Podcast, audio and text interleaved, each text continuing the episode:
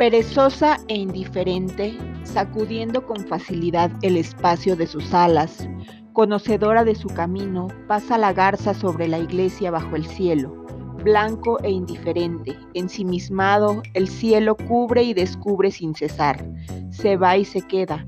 ¿Un lago? Quítale las orillas. ¿Una montaña? Sí, perfecto, con el oro del sol en las laderas. Cae desde lo alto, helechos o plumas blancas, siempre, siempre, deseando la verdad, esperándola, destilando laboriosamente unas pocas palabras, deseando siempre, se inicia un grito a la izquierda, otro a la derecha. Ruedas golpean divergentes, omnibuses se conglomeran en conflicto, deseando siempre.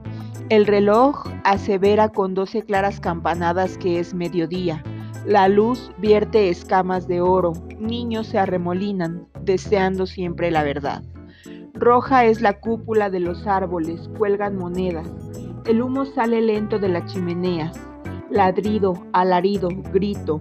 ¡Compro metal! ¿Y la verdad?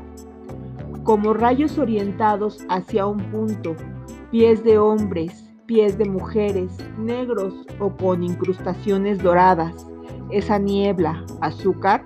No, gracias. La Commonwealth del futuro.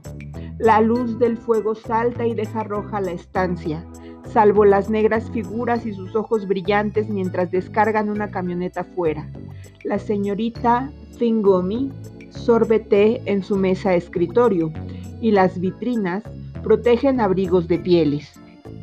Cacareada, leve cual hoja, rizada en los bordes, pasada por las ruedas, plateada, en casa o fuera de casa, reunida, esparcida, derrochada en diferentes platillos de la balanza, barrida, sumergida, desgarrada, hundida y ensamblada.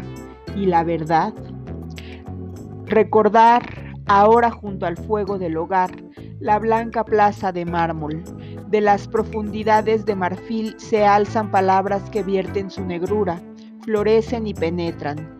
El libro va viajando, la bandera en la plaza de mármol, minaretes debajo y mares de la India, mientras los espacios azules corren y las estrellas brillan.